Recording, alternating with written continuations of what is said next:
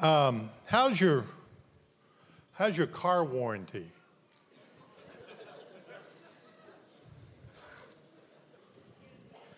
Can I be honest with you? I think uh, anybody get those robocalls, car warranty? You get those calls? Those are kind of irritating, aren't they? Matter of fact, it seems like when nobody else can find you, they can find you. Uh, just making sure your car warranty's not run out, and if it has, whatever.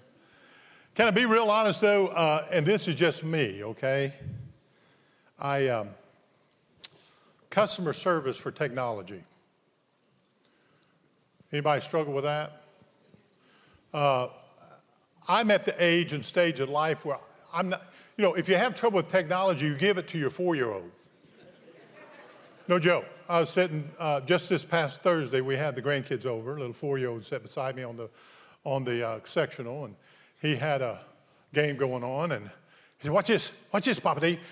Watch this, watch it." You know, and I'm thinking, I could not get that thing. You know, I could no way I could do that.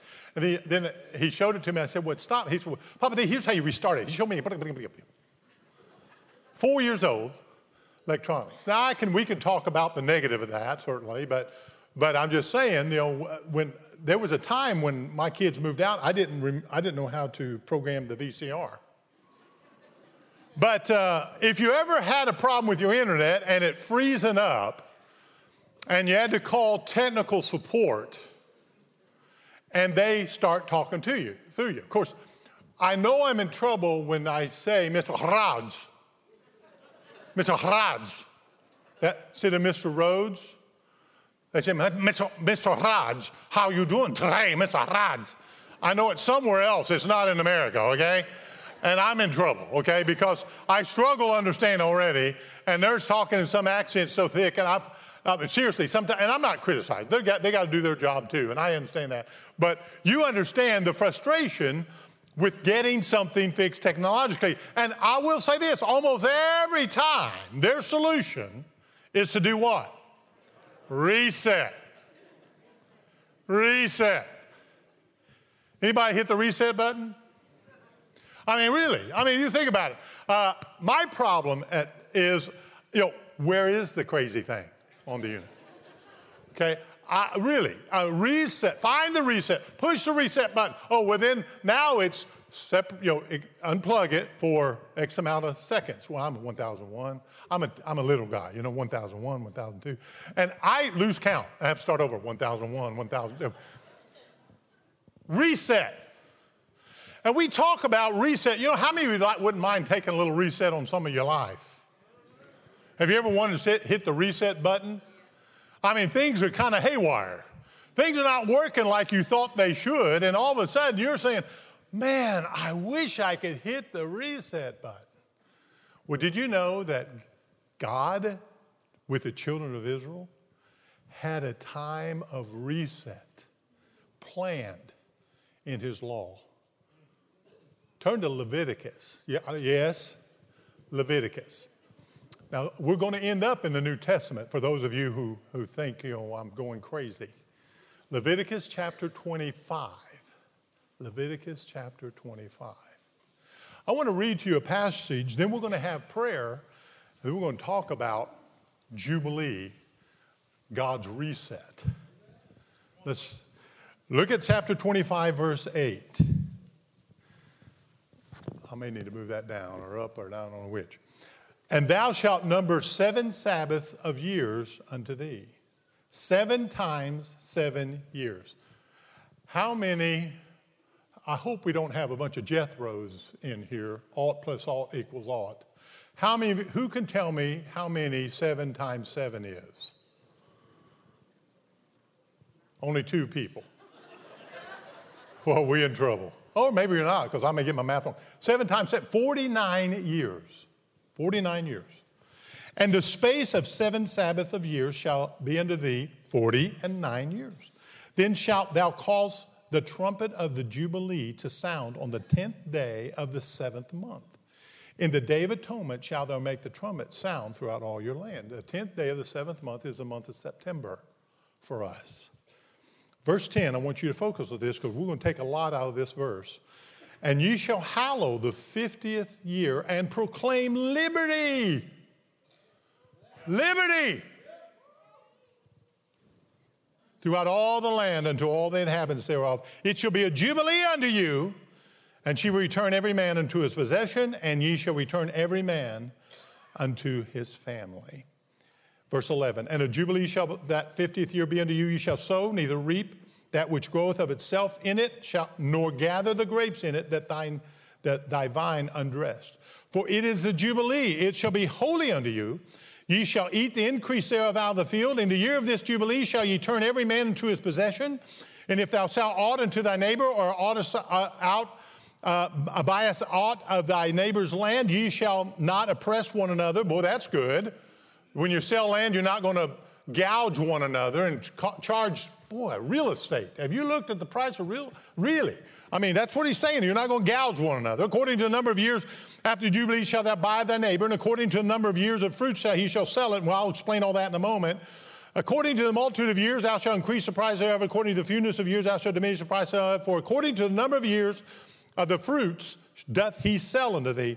Ye shall not therefore oppress one another, but thou shalt fear thy God. For I am the Lord your God. Wherefore ye shall do my statutes, keep my judgments, and do them. She shall dwell in the land in safety, and the land shall bear ye fruit, and ye shall eat your fill and dwell therein safely. And if ye shall say, What shall we eat on the seventh year? Behold, we shall not sow or gather in our increase. Let's pray. Father, thank you for this moment. I pray right now that you would help us to understand and to celebrate what we're getting ready to go into, we call Jubilee. God, may you use this time as a spiritual time of reset for us, God. May you help us to see that we need to submit to you afresh and anew so that we can have freedom and liberty that you promise as we seek your face. In your name I pray. Amen. I want you to look in verse 1 of chapter 25. You can check it out. Moses is receiving these instructions for the, Israel, for the Israelites from the tabernacle. By now, he has already received the Ten Commandments on Mount Sinai. You remember, he went up to Mount Sinai for 40 days. When he went out there, he came down with 10 commandments. Now, those 10 commandments nowadays draw praise and ruse from all kinds of people.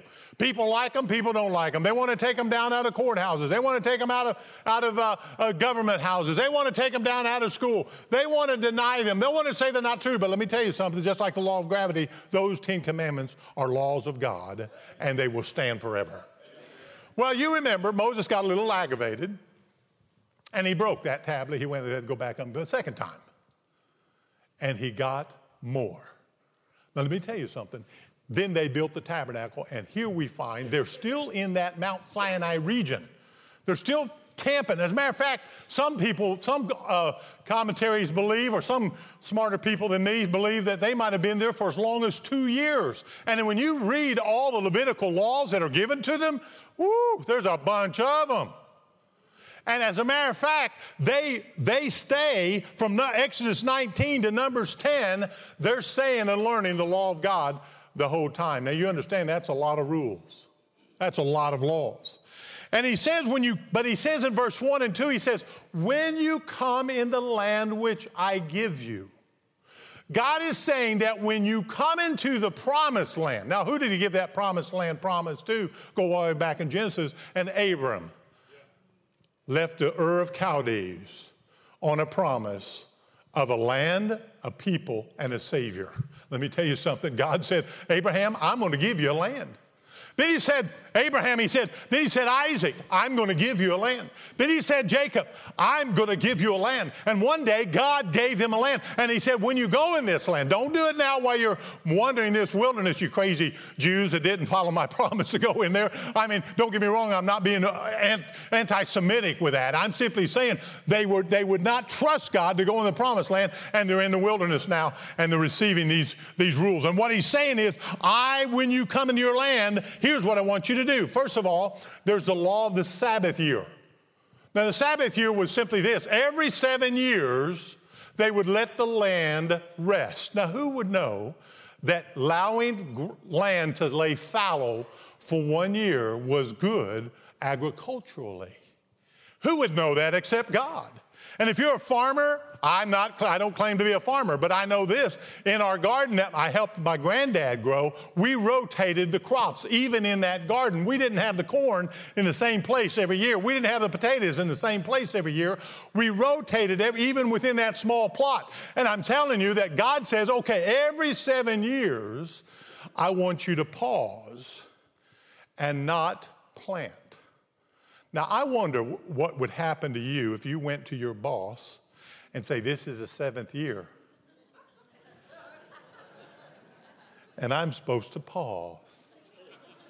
Mm-hmm. He'd say, uh, Well, I think that's been good knowing you, right? Okay? Well, the Jews were told to do that once they got there. As a matter of fact, this, this day of atonement, this 10th day of the seventh month of the Jewish calendar, is called Yom Kippur. And it's a day of atonement. It begins this, the next 50th, uh, I mean, this year, it starts on Sunday evening, the 24th, and ends Monday, the 25th of 2023. The next Jubilee year will be in 28, 29. I'm simply telling you the calendar for the Jewish people. This was an ongoing command of God. And from the then the, the uh, Jubilee was even more significant because you understand they have seven years seven times for 49 years. And on that seventh year, they couldn't plant, they couldn't plow, they had to leave the ground fallow. And then on the 50th year, they couldn't even harvest the extra that came from that land. They were to live off of what was laid and stored those that sixth year. And so what they did was they would then celebrate this and launch it on the 10th day of the seventh month by sounding the Jubilee, which means, could be, it said the ram's horn and freedom. It means the shofar, shofar was blown on the 10th day. And it means uh, the, the, the, uh, the Hebrew word is yovel, means a year of Jubilee, and there was a joyous year with promised blessing. Look in verse 21. We read down, uh, look in verse. Um, Leviticus 25, verse 21, it says, Then I will command my blessing upon you in the sixth year, and you shall bring forth fruit for three years. He's saying, God, God said, I'm going to bless your harvest so much that on the sixth year of this, it will provide enough for three years. Now, that's a promise of God. How many of you would love to harvest three times what you normally harvest just because you're trusting God? And God said, I'm going to do that. He said, Here's what I want you to do. In verse 10, I, want, I noticed that I, want, I emphasized that verse 2 as we went through it. He said, I want you to proclaim liberty. I love the word liberty. I love that it means freedom. It means freedom from something, doesn't it? If you're liberated, that means that you have at some point not been liberated. At some point, you were in some kind of bondage, some kind of, of obligation to someone, and there was now liberty, and you're freed from something. But not only are you freed from something, but you're freed to something. In other words, not only will you be held, are you held back from doing something, but you're freed up to do something that you really want and feel led to do. Now, I want you to draw a little parallel here. You remember there's a day when you got saved. And just go ahead and start thinking spiritually here. Would you with me? One day you were held back by your sins. You were in bondage. You could not live free. You, you thought you were free. I mean, you thought you could do what you want to do. You thought you could make the decision you, you wanted to make, but you were bound by Satan and you were in bondage and you needed liberation. But then that day, that glorious day, when you asked Jesus Christ to come into your heart and to forgive you of your sin and the Holy Spirit to move into your life and Him to make you a new creation, that glorious day, you were set free. And when you were set free, you were set free from the bondage of sin and free unto the righteousness of Jesus Christ to live in Him for the rest of your life, led by the Holy Spirit. Let me tell you something that is a liberty of all liberty. That is absolutely the best thing that anyone can offer. Well, there are four practices around this liberty that they experience that I think we need to understand. First of all, what was happening in verse 10, there was, a, there was the repeal of debts. Now, let me, does that sound attractive to you this morning? How many of you say, Brother David, I owe, I owe, so off to work I go? Anybody owe anything? How many of you, are, how many of you owe, you have, a, you have a debt, you have a bill? that you have to pay on a regular basis. Anybody have one of those? Did you know how would you like that completely wiped clean? How would you like that paid in full? Well, you see, those seven years, seven times seven, 49 years, oh, they, they didn't work and they celebrated and all, and they were also freed. They were also, debts were forgiven. But in Jubilee, they released the, the slaves to return. I mean, they, they, they uh, repealed the debts to return every man into his possession. What he owed is what was focused on. In other words, I want you to know today that Jesus is declaring our church and this world in Jubilee. And we are in a time of Jubilee right now. You say, well, David, it's not 50 years, but let me tell you something. Jesus wants to pay your debt. And if you're saved today, He completely repealed your debt. Totally free. Start it over. Wipe the slate clean. No longer are, will you remember? As a matter of fact, the Bible says your sins are removed as far as the east is from the west. Let me tell you something. They, they repealed their debts. It's, here's the way it worked for them. If, they were, if someone was sold into slavery to pay a debt, the debt would be forgiven as paid. You understand what happened? There was a, they had a system to avoid poverty. The, the system is found there in Exodus 22. We won't take time to look at that. But first of all, if someone was having financial problems, they were offered a loan without interest. Now, that's a pretty good deal, too. You know, uh, sometimes you might take the advantage of a 12 month savings cash arrangement where you don't, you're not charged interest until the very end. Now, let me say this you better pay it because that interest does keep accruing. But for someone struggling financially, they first, the first step to help them with their debt was to give them a loan without interest. The second step was then slavery they would sell themselves into slavery for six years to pay their debt. Now, I don't approve of slavery, but in Hebrews' time, they said if you, uh, you have a debt that you can't pay, you must pay by becoming a slave to this person. Now, you must work off your debt. But you understand that you, if you've already accrued a debt that you couldn't pay, then you were given a loan without interest that you couldn't pay.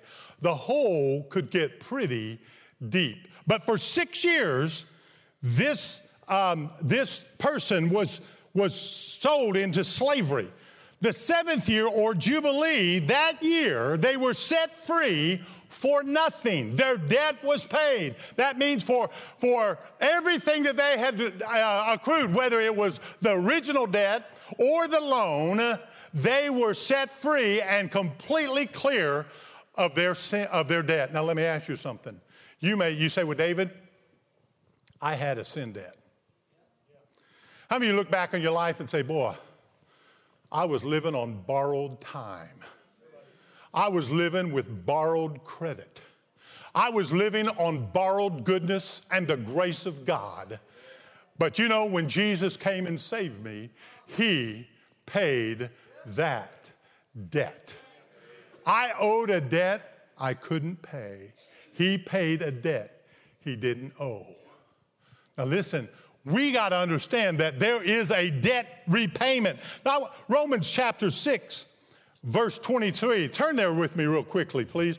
Romans chapter 6, verse 23. It tells us a little bit about uh, this repayment and what he gives us in exchange. Look at verse 6, verse 23 says, For the wages of sin is death. As a, as a slave to sin, as a person bondage. And we'll look at verses 20 through 22 in just a moment. For the wages of sin is death, but the gift of God is eternal life through Jesus Christ our Lord. I told you earlier that you paid your that liberty is being released from something, released to something. Let me tell you what happened in my life, my sorry life. I was lost in sin. I didn't know Jesus as my Savior. He came in, forgave me of all my sin, and in exchange, He gave me eternal life. Something I didn't deserve.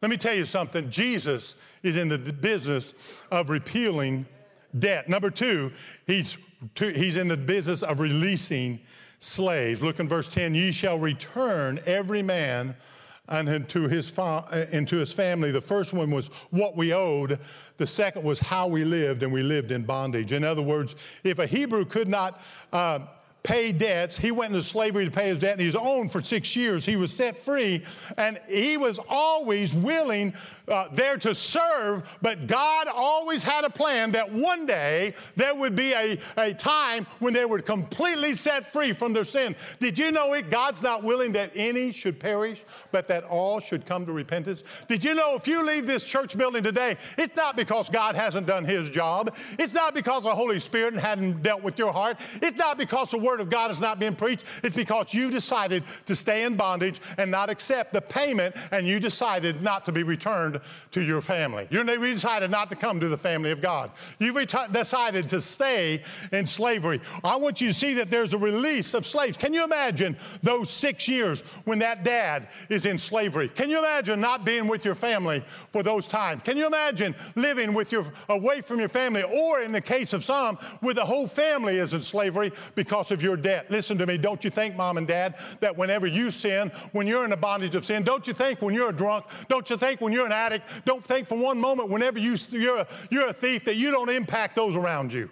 Don't think for one moment that the whole family won't be finding themselves in bondage. Don't think for one minute that does not have its impact. Listen, God says, I want to release you. I want to repeal your sin, but I want to release you as a slave. And let me tell you something when he releases, oh, the freedom.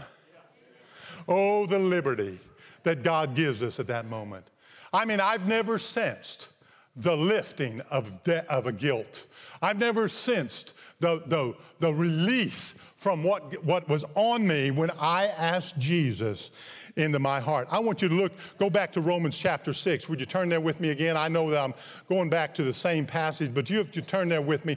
I want you to look in verses 20 through 22 because I want you to get a picture of what we're looking at. Romans chapter 6, verse 20 and 22. Verse 20 says, For when we were the servants of sin, when we were slaves of sin, ye were free from righteousness. What fruit had ye then in those things whereof ye are now ashamed? For the end of those things is what? Death. But now, being made free from sin and become servants to God, you have your fruit into holiness and the, in the end, everlasting life. For the wages of sin is death. It goes into that. Let me make sure you understand that we were at one time servants to sin, bound and kept away from those who loved us most. We, but Jesus comes in and he forgives our debt and he releases us as slaves. Let me tell you, both of those are important. And one doesn't happen without the other. If the debt's not paid, there is no release of slavery. I'm so sorry there's so many people that believe that there is another way to heaven. Did you know you're not? There's not. There's only one, and that's by way of the cross. That song, I have come by the way of the cross. Listen to me. It's only through the paid, the payment of Jesus Christ that we are released and from, from slavery. And he releases us as slaves. First of all, he repeals our debt. Secondly, release our slaves. Thirdly, he returns our land. Many of us who are Christians, I believe, those who have been assigned property, you remember when they went into the promised land, every tribe, all, all 12 tribes, were assigned an inheritance. Now, that inheritance didn't begin with them, but it was given to them. There were 12 tribes of Israel, and those 12 tribes all got a portion of, of the promised land. And that promised land was promised to Abraham.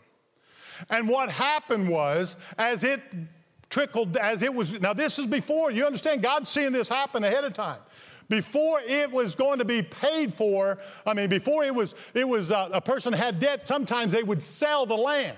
Now, here's the way they sold the land they would sell the land based on the 50 year of Jubilee. There were seven years of harvest. They would say that there are 49, I mean, seven, seven times seven, 49 years of harvest, but remember now, Six of those years, or seven of those years, were the Sabbath. So that means that there was only, and one Jubilee, there was, in 50 years, there were only 42 years of harvest. The value of the land was determined by the number of harvests from one Jubilee to the other. If they bought the land in between the Jubilee years, then it was prorated based on how many harvests and how much money they planned to make off of that property. And here's why because at every 50 years, Every 50 years, no matter if they were in de- if they were prison or whatever, if that land had been, uh, been sold to someone else, every 50 years it was returned back to the original owner. Now, how would you like it if your house you could only own for 50 years? How would you like it if you knew that if you bought it within that 50 year period, 25 years, maybe you're only 20 years from the Jubilee, and you prorate the cost, but you're going to have to give it back to the owner after 50 years?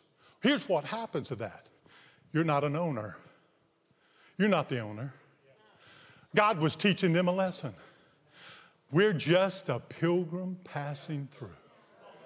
You don't own anything.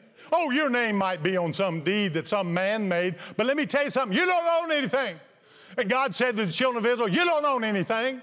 As a matter of fact, I want you to know God was teaching them that this was definitely not their land. He wanted them to know that when you purchase this, I want you to see, uh, look at verse 23 of this chapter, verse 25, chapter 25, verse 23 says, For the land shall not be sold forever, for the land is what?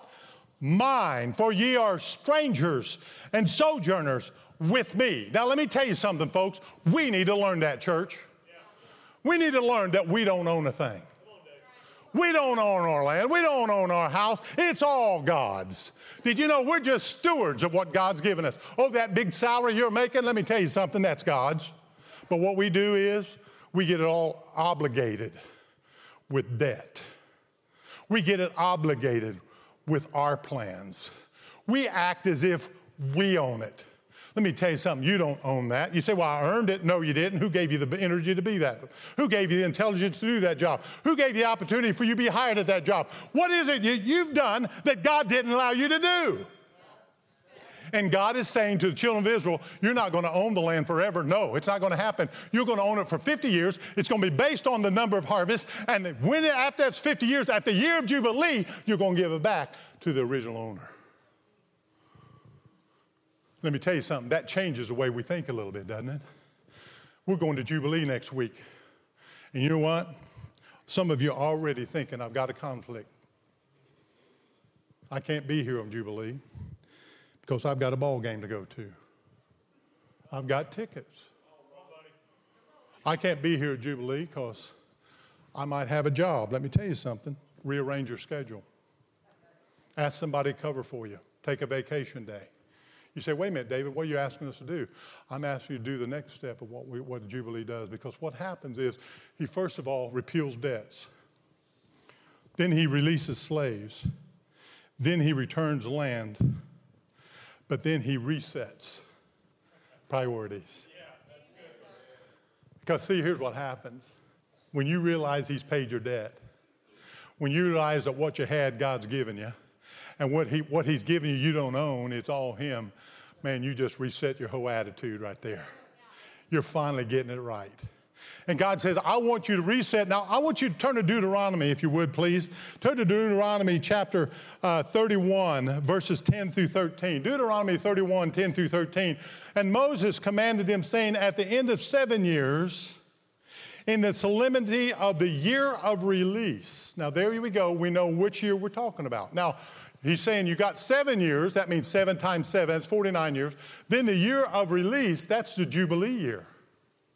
And he goes on, he said, In the feast of the tabernacles, when all Israel's come before uh, to appear before the Lord thy God in the place without shoes, thou shalt read this law before all Israel in their hearing. God is saying in the year of Jubilee, you're not going to work.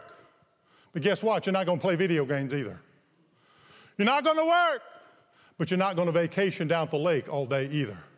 You're not going to work, but you're not going to just do what you want to do. What you're going to do, you're going to read God's law and you're going to focus on Him.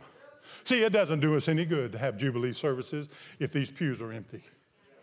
It doesn't do us any good if Hillcrest Baptist Church doesn't say we're going to commit to being here because it's a year of Jubilee. It's a time that we need to focus on God. It's a time when we understand the importance. And I, I want to move on because I got to move to the New Testament. See, if I stay in the Old Testament, some of you say, David, that's Old Testament. And I say, yes, it is. It's still God's Word. Turn to Luke chapter 4.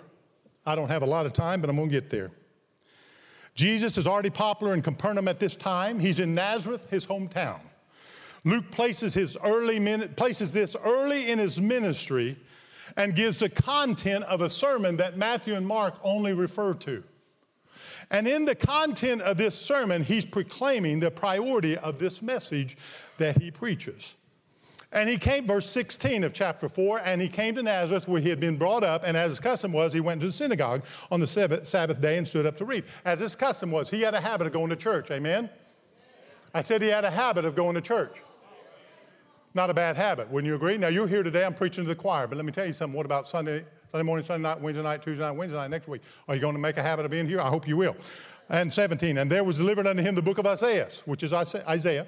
When he opened the book, he found the place where it was written. I want you to notice the Spirit of the Lord is upon me because He hath anointed me to preach the gospel to the poor, those in debt, heal the brokenhearted, those who had lost or were in slavery, to preach deliverance to captives, those who are slave, recovering the sight of the blind, to set at liberty them that are bruised, to preach acceptable year of the Lord. The acceptable, the year of the Lord. This is the only reference to the Jubilee year in the New Testament.